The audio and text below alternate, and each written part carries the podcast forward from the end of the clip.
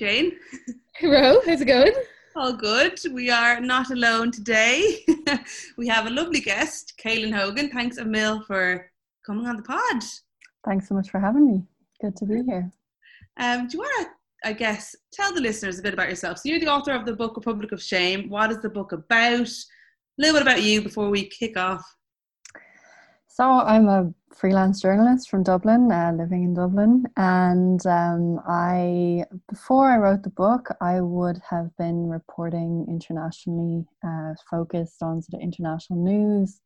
Um, right before and, and actually at, at, the beginning of writing this book, I was reporting on Syria. I was on assignment for New York Times Magazine and National Geographic.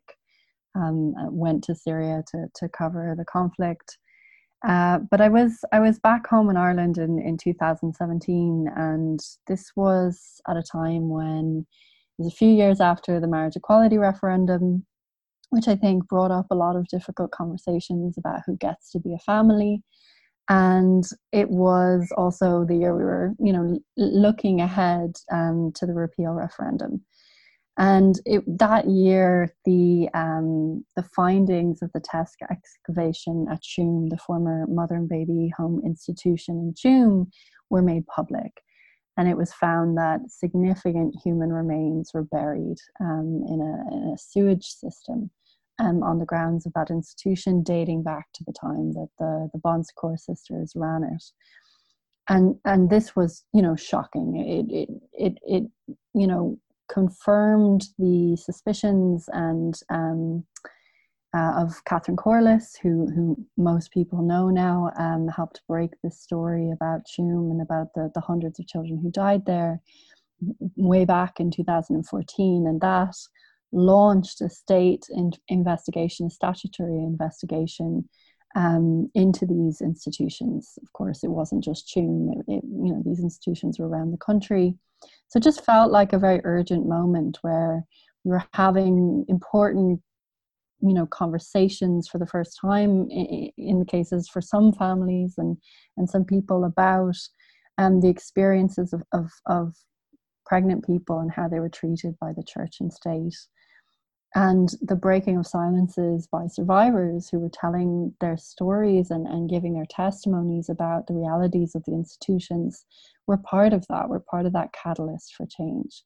And it just seemed like a very important moment to speak to them. And, and i grew up in dublin. I mean i, I was born in 1988 which was the year after um, I, the status of illegitimacy was abolished. My parents were married, so if I'd been born months earlier, I would have been legally illegitimate. That that um, very harsh term, harmful term. I had uh, the idea that that that was the year. Like, I mean, I I know in my head, you know, being gay. I know that uh, being gay was decriminalized. That's in my head. I know the divorce referendum. I didn't realize that it was only 1988 that um, babies couldn't be declared illegitimate. It, like even saying that that that a child would be illegitimate is just so archaic and insane to me. So that actually really where would that and where would that word have been? Like, would it just have been a term used, or you, was it literally like on a birth cert, or? So it changed in it changed. It was abolished in 1987, so the year before, and until then, it was a legal status. So it, it that defined and decided what rights a child would have, um, you know, to their what rights a father would have as well.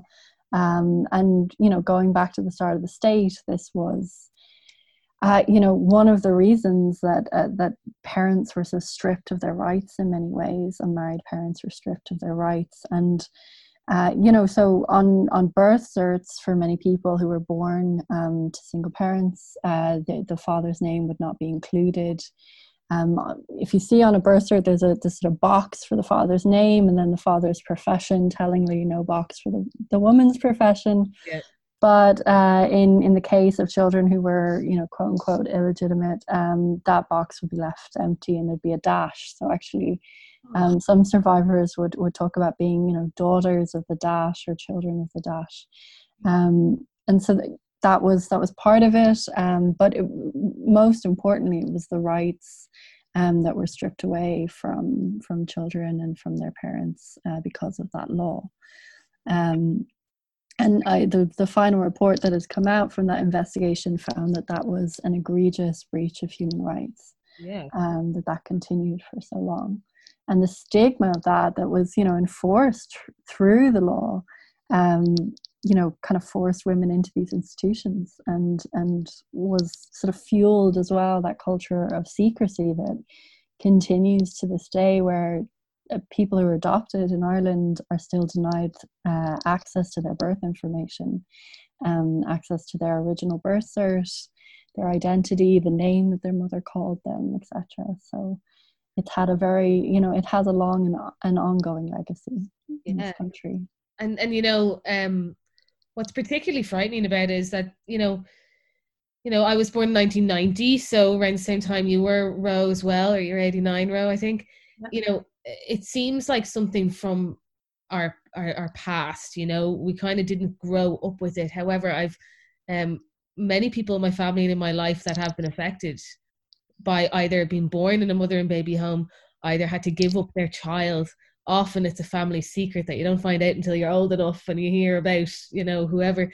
Um so it, it very much does have a long lasting legacy. Like you know we think that it hasn't been affecting us but actually it's it's kind of been uh weaved into our life you know and um that's what's particularly frightening about it. So so i mean give us kind of an idea. So when was the last mother and baby home closed just so we have that in our head So the, the year that most people give is 1998, which was the year that Bessborough closed. That was um, an institution run by the Sisters of Sacred Hearts of Jesus and Mary in Cork, and that, that was a congregation based in England, um, interestingly enough.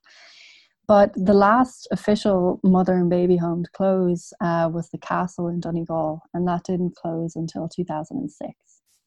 So I was around 17 at that time. And uh, I, I found this out. There was there was before the final report came out. There was almost no public information about the castle, and I would have spoken to a lot of survivors, um, you know, who knew, you know, more than me in the beginning about the history of these institutions, and um, didn't know anything about this one. Funnily enough, it, it was sort of really not known about, and so I, I went I went to Newtown Cunningham, a small um, town in, in Donegal near Letterkenny, close to the border, and asked. I went into a pub across the road from where the building um, was still t- standing at the time and asked people. And I ended up knocking on the door of a woman who ran the place, who was the quote unquote house mother um, for many, many years. And she told me about it, and she, she told me that it opened in the 80s, only, you know, began in the 80s, that it ran until uh, you know 2006 and it was closely linked with um, Catholic crisis pregnancy agencies, uh, especially Cura, which was set up by bishops. And so, you know, the idea of preventing women accessing abortion was one of the motivations behind opening that institution. And actually, the final report showed that members of Cura, um, which was again run by the Catholic hierarchy, uh, sat on the committee of that home. And so you know things like health education for women was discouraged according to the the woman who ran the place.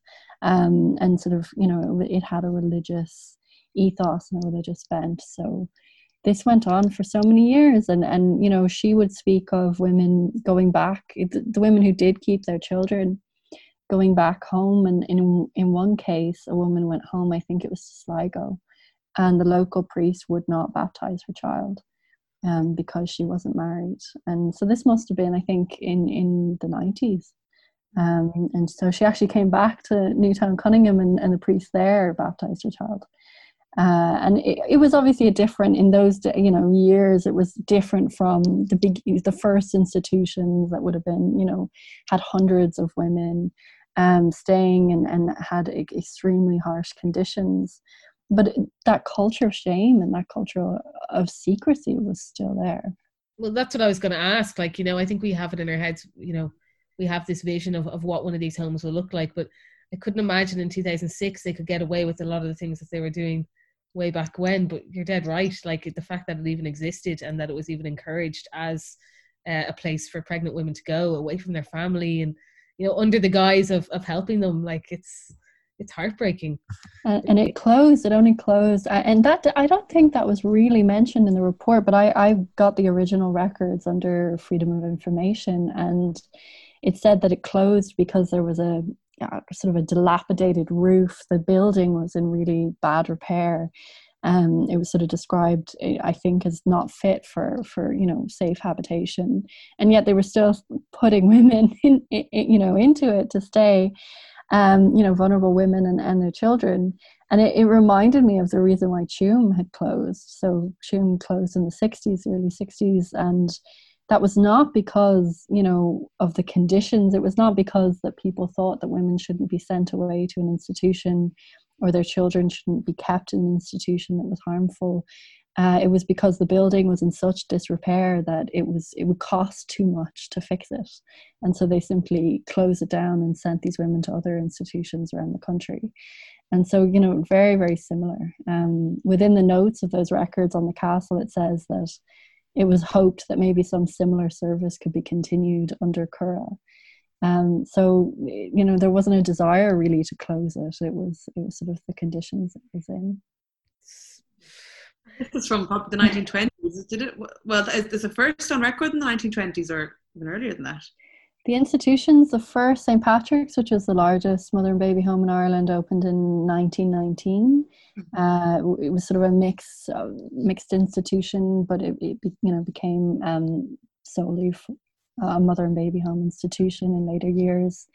Uh, in the 1920s, Bessborough opened and again ran till 1998. So really since the first years of you know the Irish Free State, these institutions operated, and they sort of evolved out of the the poor law institutions, the workhouses um, that were imposed by the British.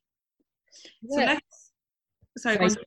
no, I was just going to say like that's funny. Like we say, it, like it opened then, but but why? You know, why then? And and why women and and why is this shame around it and look obviously it's i guess in the Catholic Church, women haven't had that autonomy over their body or their life, and you know it's very misogynistic. But, but I know it sounds so stupid, but like, why is it that big a deal? Like, why? You could say it about anything. Why is it that big a deal that two men can't get married or whatever?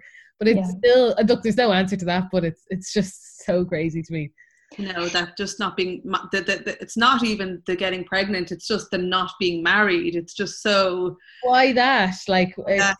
Uh, so i guess Caelainn, let's say hypothetically we're back in the 1950s and one of us gets pregnant and we're not married.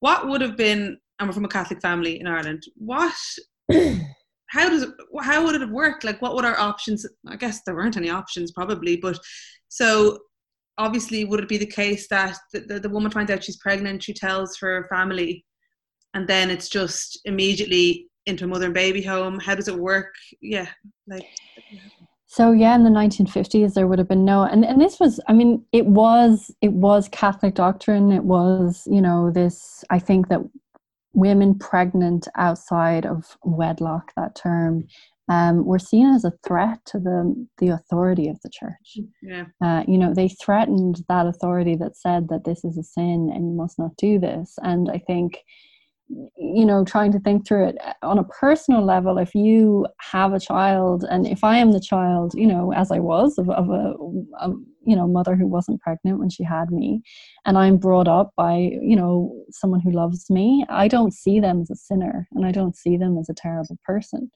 And so that would make me question any authority that told me that she was you know she was someone who should repent for her sin of having me and i think separating children from their mothers that was part of it. It was you know to prevent that being normalized and also to prevent this idea of sort of contagion. So of of you know unmarried mothers as as was the term at the time um you know being seen as something that was normal or okay by other women and influencing them.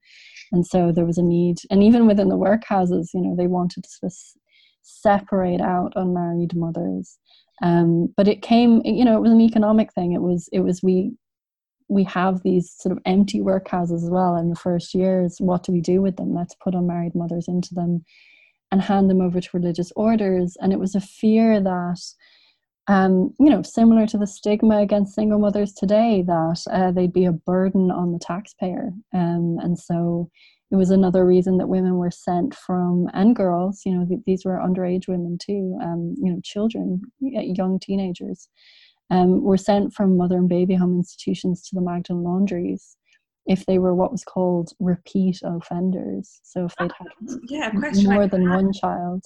Yes. Yeah, so what's um, the difference between a mother and baby home and the laundry? The laundry after you've given birth, is it?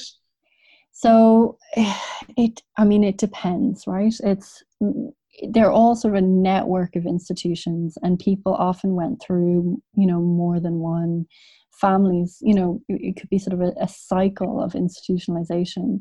Um, so let's uh, answer your first question through this. Let's say I find myself pregnant um, in the 1950s. There's no there's no single parents allowance. There's no state support for me um, to raise my child on my own. There's discrimination in housing. No one's going to you know want me you know renting a house from them or living in in a house that they own. Um, I might tell my family if I tell my family, uh, you know, because of the stigma, they might want to sort of to hide that pregnancy. Um, you know, the priests and the church would give references for employment. They had a lot of control, and so, you know, the fear was that a family would be shunned or excluded from the community if it was found out.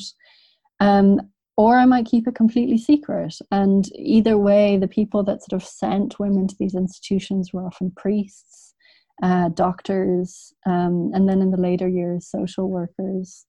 Um, so you know, they someone would would then send me to an institution, and uh, sometimes it would only be you know when I'm showing, so maybe into my kind of you know later months or mid months of the pregnancy, or might have sent me from the first you know from the first um, signs and I would be quite, you know required to stay there in the institution until I gave birth. Um, often made to work unpaid for the nuns, and uh, then afterwards in the earlier years you would be expected to stay sometimes one two years after um, your child was born. Um, again working within that institution but you know according to survivors testimonies separated from your child only allowed to hold your child for feeding um, being made to look after the children of other women um, who'd been separated from their children uh, and so, you know, mothers had to go through, you know, rate, sort of being around their children and, and, and knowing they were in this institution for years and then finally being separated, whether it was through adoption that came in in the 19, in 1953. Um, so just a, a very painful experience. And then, you know, sort of leaving the institution and, and then having, you know, being told to keep it a complete secret. Um, never talking about your child again, uh, believing that you had no rights as a mother that you know and or you know being asked to sign adoption orders that stripped you of your rights as well. Um, and and then you know can you imagine living the whole rest of your life with this with you know not knowing what happened to your child and and feeling because of stigma you had to keep it secret? And being told that it was your fault which is i think the the the worst thing about it. Like it's like you know this isn't new. Like obviously me and Ro we've heard we've heard a lot of these stories and have had personal experiences with some of these stories whether it be family extended family friends. Um but just something about hearing you say it there it never is not absolutely horrendous. Like I, I don't think when you hear this and, and read your book and some of the accounts in your book, book it's um it's always shocking. Oh exactly. It's like, always shocking. It's just the just that idea of the shame being having to go to the institution but for me it's just walking out of those doors and like never seeing a child again. Not even never see well in some cases i know they're reunited but you know not having any information. Like that is just that is just barbaric behavior. Like it's just and just expected, I guess, to go back into their community, like pretending they were work. I, I presume, like you, they're over in the UK working or mm-hmm. away somewhere. It's just and just having to go back to their normal lives, having had this insane experience. I just don't know how women did that. Like honestly, it's just so it's just so crazy. Did you say that it was? Did you say that it was the 1953 that adoption only came in? Was it? Yeah, adoption was only legalized in 1953. Um, the church opposed it being legalized, um, McQuaid particularly.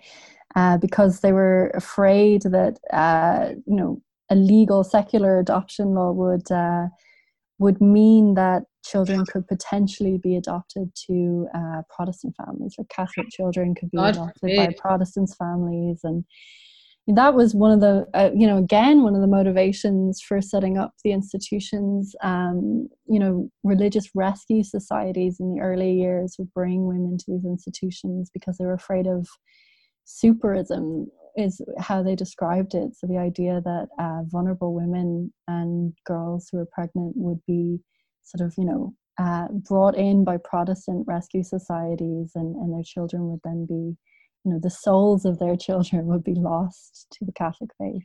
You know i've heard um, a lot of things about um you know from people i know who are adopted or or you know um of like older people in the family being against it and saying that well you, you don't never know what you're going to get.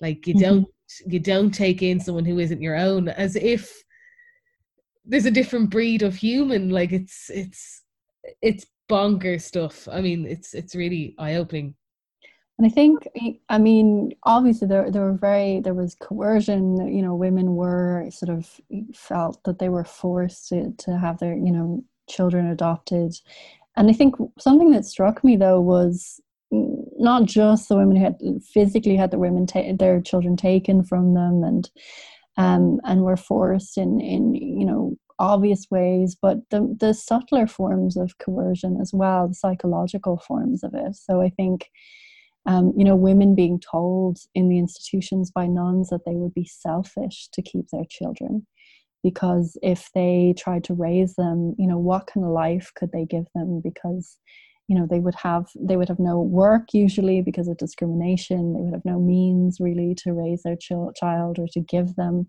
a good life. And and this was this the idea that a married couple could give them everything. And you'd also be doing this great service to a good catholic family um, you know by giving them a child. And so that that psychological coercion and manipulation um, was was a you know a, a real thing within these institutions what happened to babies then before 1953 if adoption wasn't possible so they had sort of de facto adoptions, so children would be fostered out, and in many cases, this led to real exploitation. So children were fostered out to farming families who would use them for labor.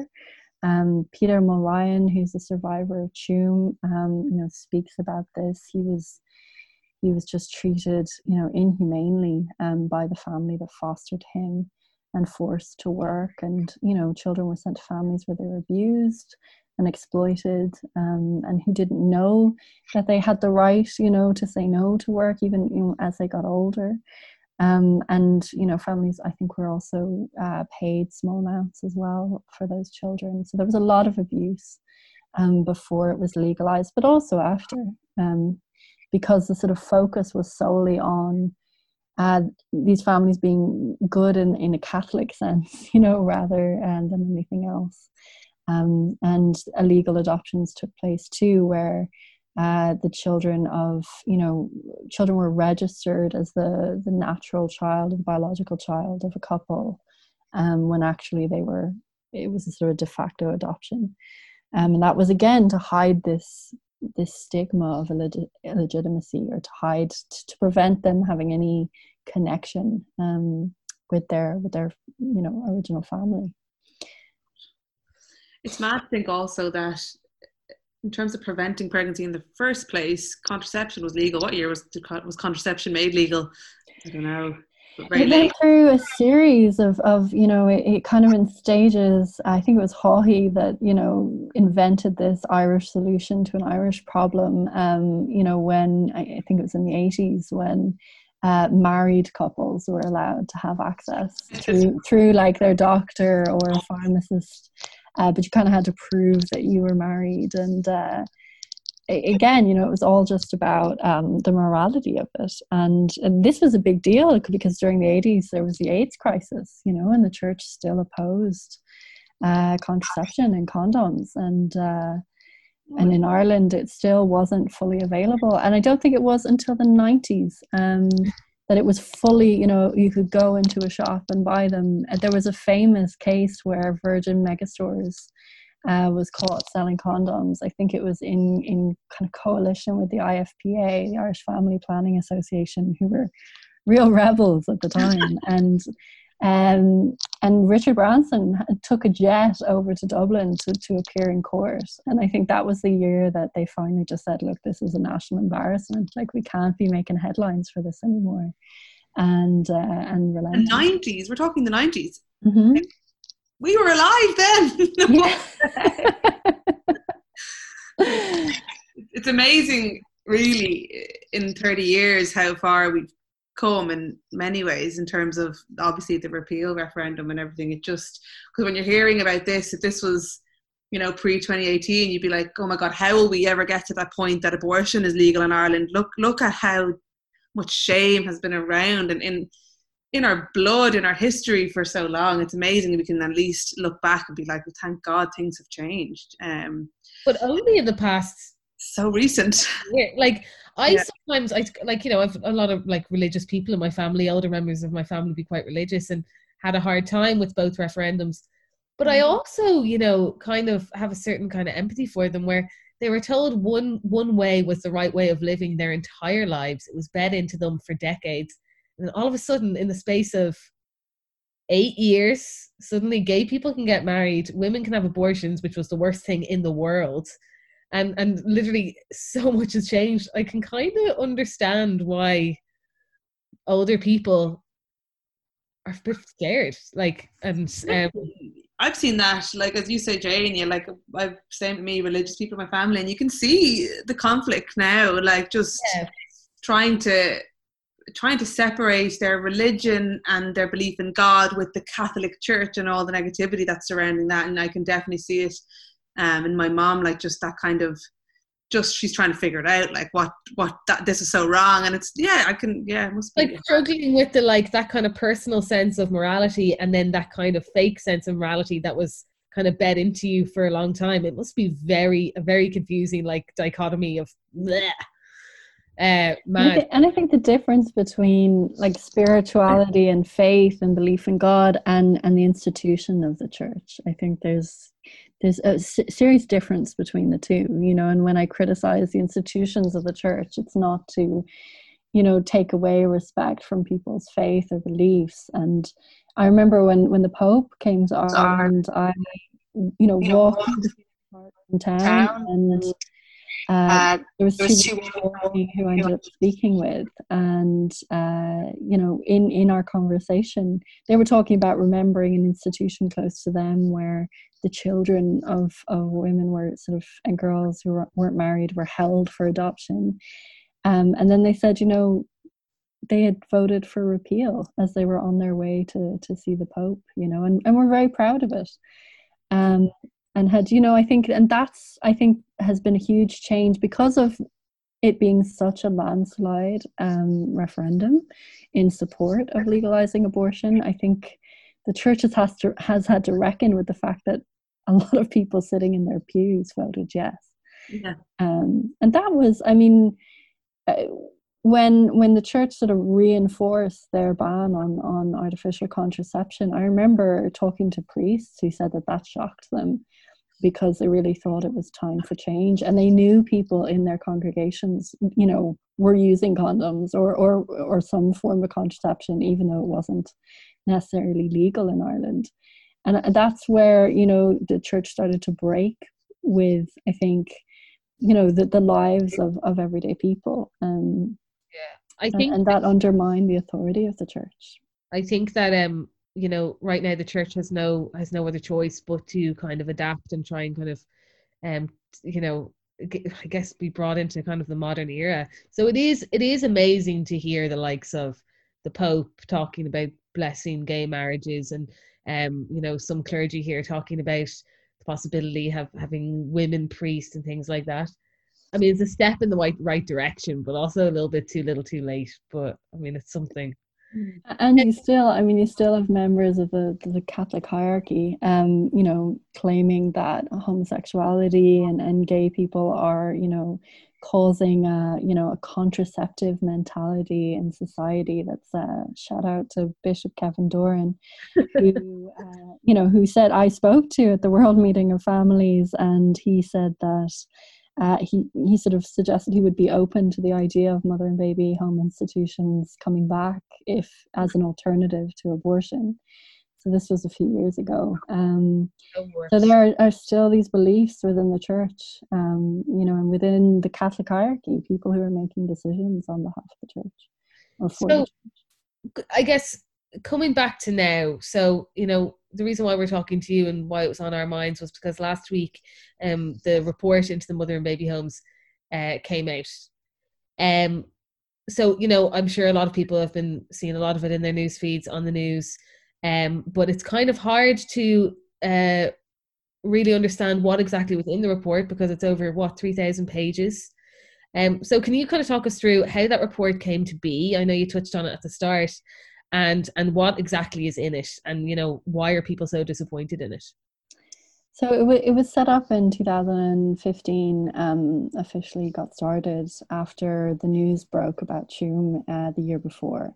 Um, and you know, in I think the state has sort of expected a lot of uh, kudos or or respect for having you know sort of uh, set up this investigation, and yet they were forced. I mean, when the McAleese inquiry happened um, in 2012, and it finished up around then, um, and and released its report, uh, the state was aware of you know uh, problems and, and injustices and issues within the mother and baby home institutions, even going back to the Ryan report and the industrial schools um, that were investigated, and you know, systemic abuse was found in those institutions.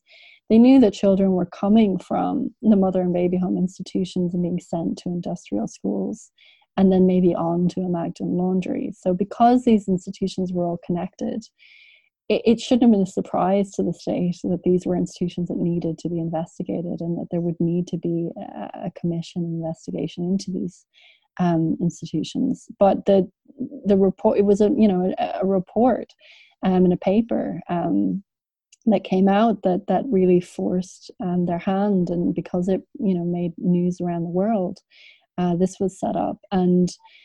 Um, so it, it, investigated 18 institutions, um, 18 mother and baby homes, and uh, and also county homes, so three county homes. Um, and it it looked at you know it looked at the death rates in these homes, the conditions, and it did find you know it, it, that these the death rates um, you know were shocking in these institutions. 9000 children um, died within the system. It was confirmed by the final report. Um, more than 50000 women were sent there more than 50000 children um, were born within these institutions is from the kind of inceptions in the 1919 i think you said up until 2006 it is I, like the remit of the investigation, I think, was till 1998, but it does include information on the castle till 2006 and confirms that.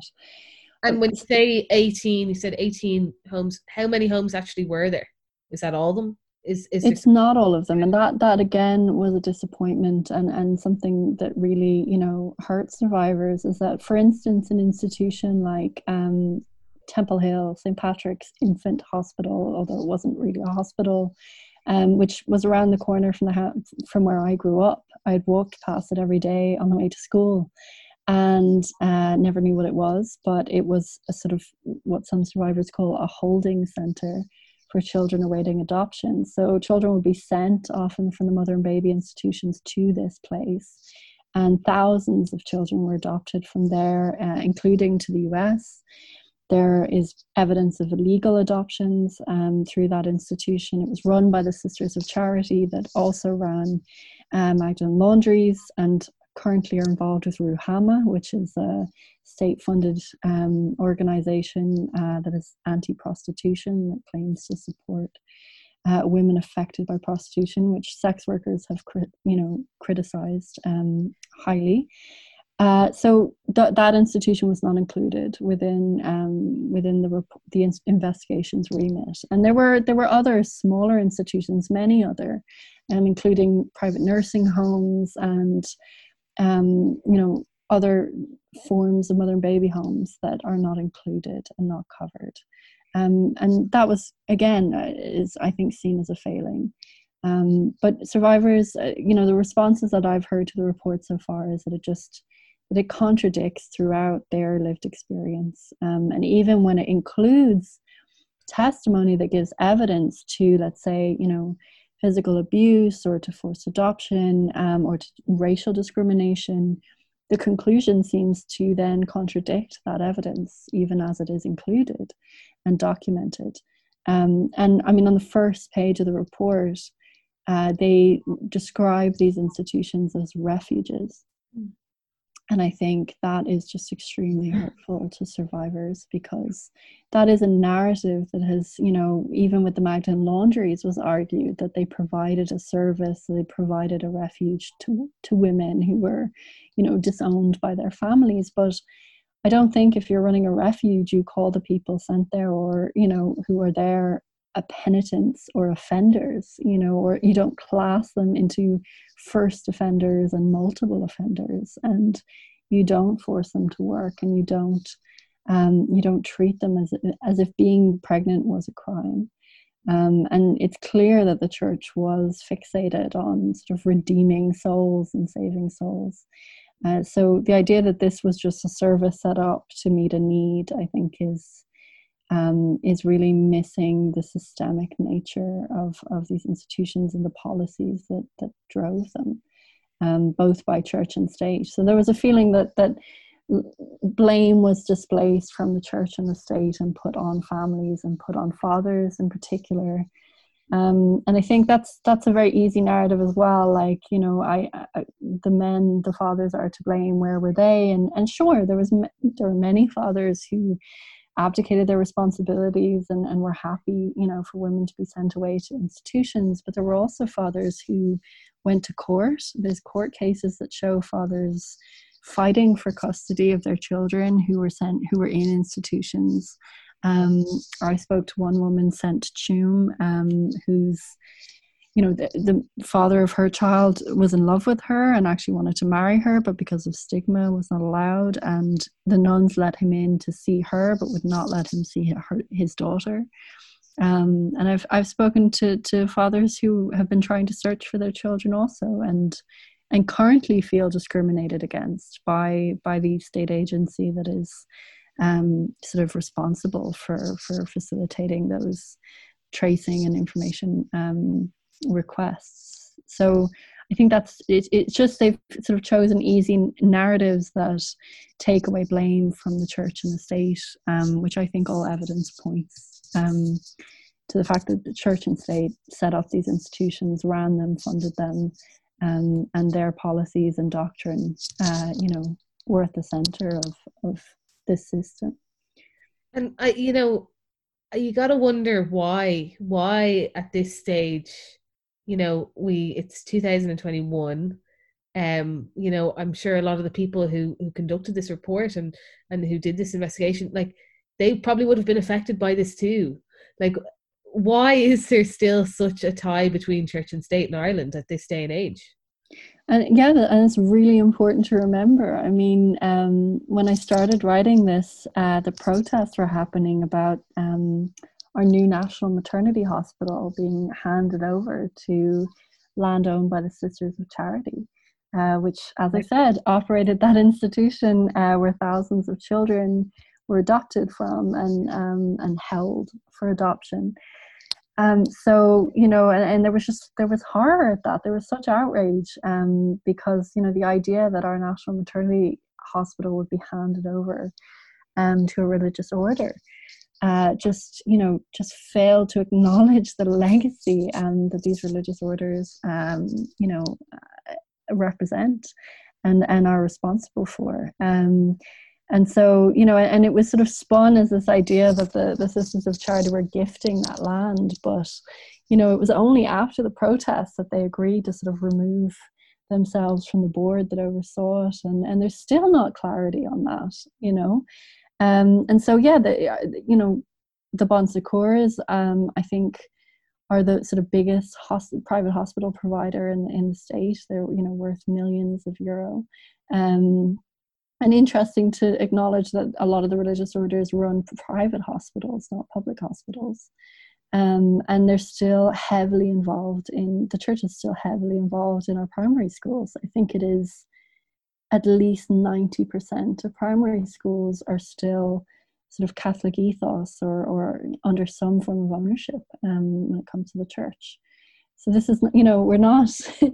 I think I, I said it recently that they, you know, and I kind of questioned myself when I was putting it out there. You know, is this true? But, um, you know, that I think that de facto theocracy um, is is only starting to end. Is is only starting to be broken. Um, and I think we owe that. Uh, we owe the changes in Ireland now to survivors who broke silences. Um, when it felt impossible to do so. You know, in an Ireland where the church was unquestionable, was uh, you know a really unquestionable authority, and even even for people within the religious orders, even for you know, and I spoke in the book, I speak to uh, religious sisters um, who worked in these institutions, you know, and, and told me you just couldn't question your your higher ups, the hierarchy of the orders um, you know, they they were sort of in fear as well. Some of them um, of the authority of the church. Yeah. Well, I, I just as you were talking there, you know, um, and you were talking about the the nuns who maybe weren't as superior had the fear as well. I, I just got a flashback. Ro, do you remember in secondary school when they brought in a nun to talk to us about how great it is to join the convent? Oh yeah yeah like you know when you're talking about schools and yeah we do think that oh well ireland's not like that anymore but only 15 years ago when we were in like third year God, yeah. they, they brought in a young nun to tell us how cool nice try lads not happening like everyone was like this is so weird even though obviously we went to a convent school like most people but even that it's so like most people yeah most, most secondary schools yeah, yeah. just crazy um so Caelainn, what do you think I mean, I it, the conversation is obviously not over at all, and like it sounds like survivors are rightly so so disappointed with the outcome of the report. What happened next? Like, will the report be reviewed? Is that just it now? Like, what just what can happen now?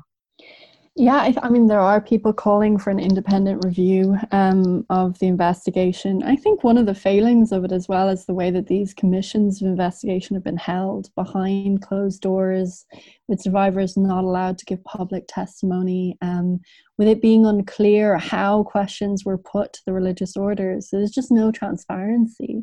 Um, you know, and people feel that it's it's kind of secretive um, form of investigation, and that that just erodes trust. Um, and we have to think about this as well as, as something that affects the future um, and the present. You know, I, I there will almost certainly be, and there are already calls for a commission of investigation into illegal adoptions, which people think this report failed to uh, to really cover. Um, and you know guaranteed we will have similar commissions of investigation into direct provision into emergency accommodation into the other institutional systems that are continuing in ireland um, and that have many parallels uh, to the mother and baby institutions and night and laundries um, i think what's really urgent now um, for survivors is access to information. There are just so many barriers still.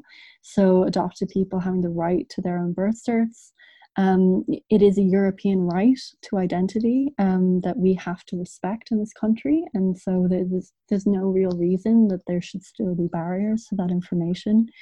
Um, you know, survivors having access to their own records. So you know, there, anyone who who came across the the repeal the seal campaign um, late last year uh, will know the sort of the, the backlash and the, the, the, sort of understandable outrage at, at the decision to seal the records that were gathered by this investigation over the last five, six years. Um, and, and you know that is an important archive. Yes, those those records are sort of publicly accessible in other ways, but but you know having applied for records on behalf of survivors, it's a Kafkaesque system. You know you have to go through different agencies, different offices within the agency. Um, you know, apply through writing, get your ID signed by the guards. Uh, you know, these are things that elderly survivors just don't have access to. Um, and and yet it's really important when they get their records you know as sort of proof um, of how they were treated by church and state and and and they hold important information um, you know survivors are still getting back records their own personal records that are heavily redacted by the state even to the extent where their adoptive parents their names are redacted and blurred out or their adoptive siblings are blanked out and it's just sort of unnecessary um, heavy-handedness and, and secrecy uh, that's being perpetuated by the state. Um, so that I think, I think survivors really need that to change, and that is, you know, the legislation when it comes to adoption um, is being is being put forward in our names. You know, this is our responsibility um, as citizens, and, and our generation.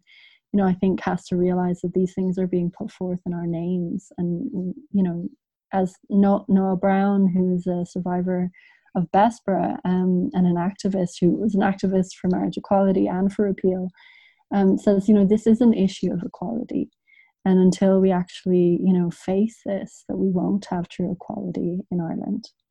Um, and then in terms of, you know, the reality that there are still mothers searching for where their children are buried, um, which is just un- unbelievable and an unimaginable cruelty. Um, so I think that, you know, we need to we we need to give them some justice and some peace. Um, you know there needs to be um, the dignified uh, identification where possible and, and, and burial of these children and, and they need to have you know be identified and marked and, and respected um, and right now we still don't know where hundreds of children who died in Bessborough are buried and that's just and yet the, the lands are being sold off and developers are being called in to to build over grounds that where, where children might be buried. Um, who know what's scary is the people who know are so old. You know, like obviously a lot of the nuns and are very very old now as well, and that's scary too, isn't it? Just that idea that exactly like, there's an ur- there's an urgency here you know there, there's a real urgency and um I think there's, you know, the the commission's interim report said that affidavits submitted by the nuns were inaccurate and misleading, and I was baffled reading in the, the final report that apparently a member of the Daughters of there was no member of the Daughters of Charity still alive that worked in St Patrick's Mother and Baby Home, and I, I spoke to one.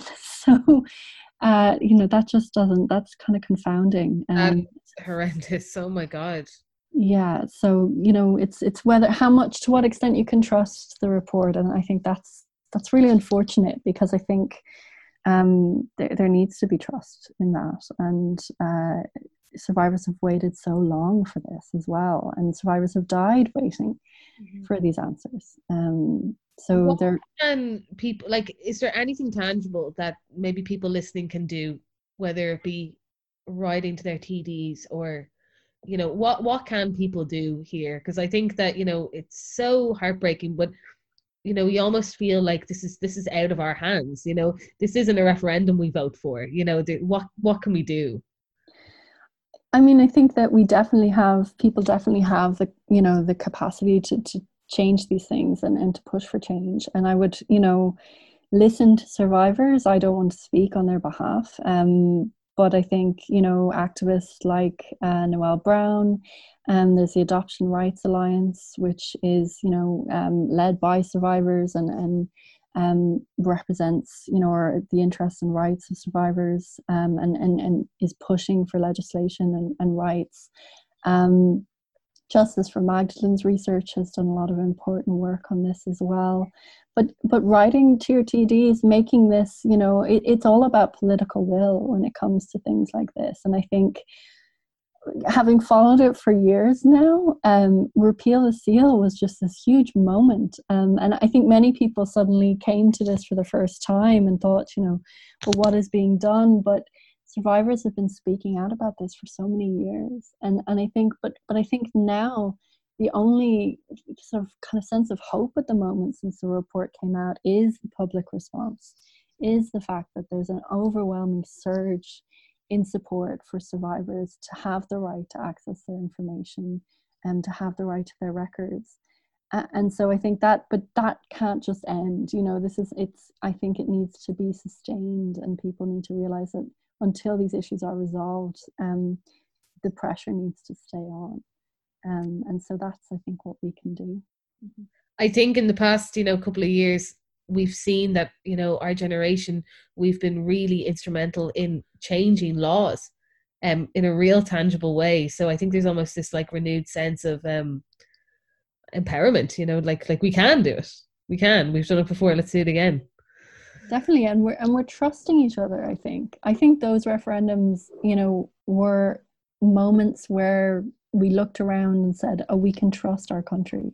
Mm-hmm. you know people who had believed in those rights but felt that maybe there was a silent majority in Ireland you know that that didn't that wasn't our Ireland I think we've come to realize that actually we can trust each other. And those institutions made people afraid of each other. They made neighbors keep secrets from each other. Um, even family members keep secrets from each other.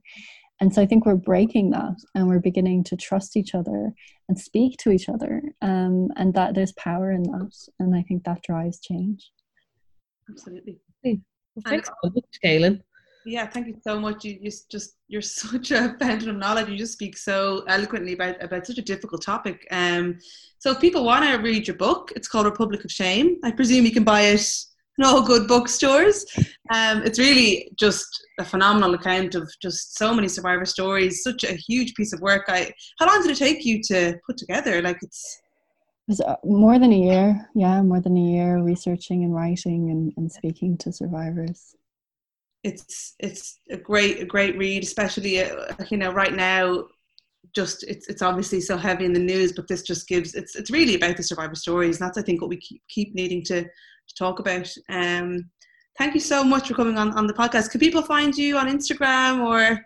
Share um, yeah, Twitter, Twitter, Instagram, all of them. Yeah, um, and you know, yeah, the the book is in in bookshops. I always sort of suggest support your independent, yeah. local independent bookshop where you can.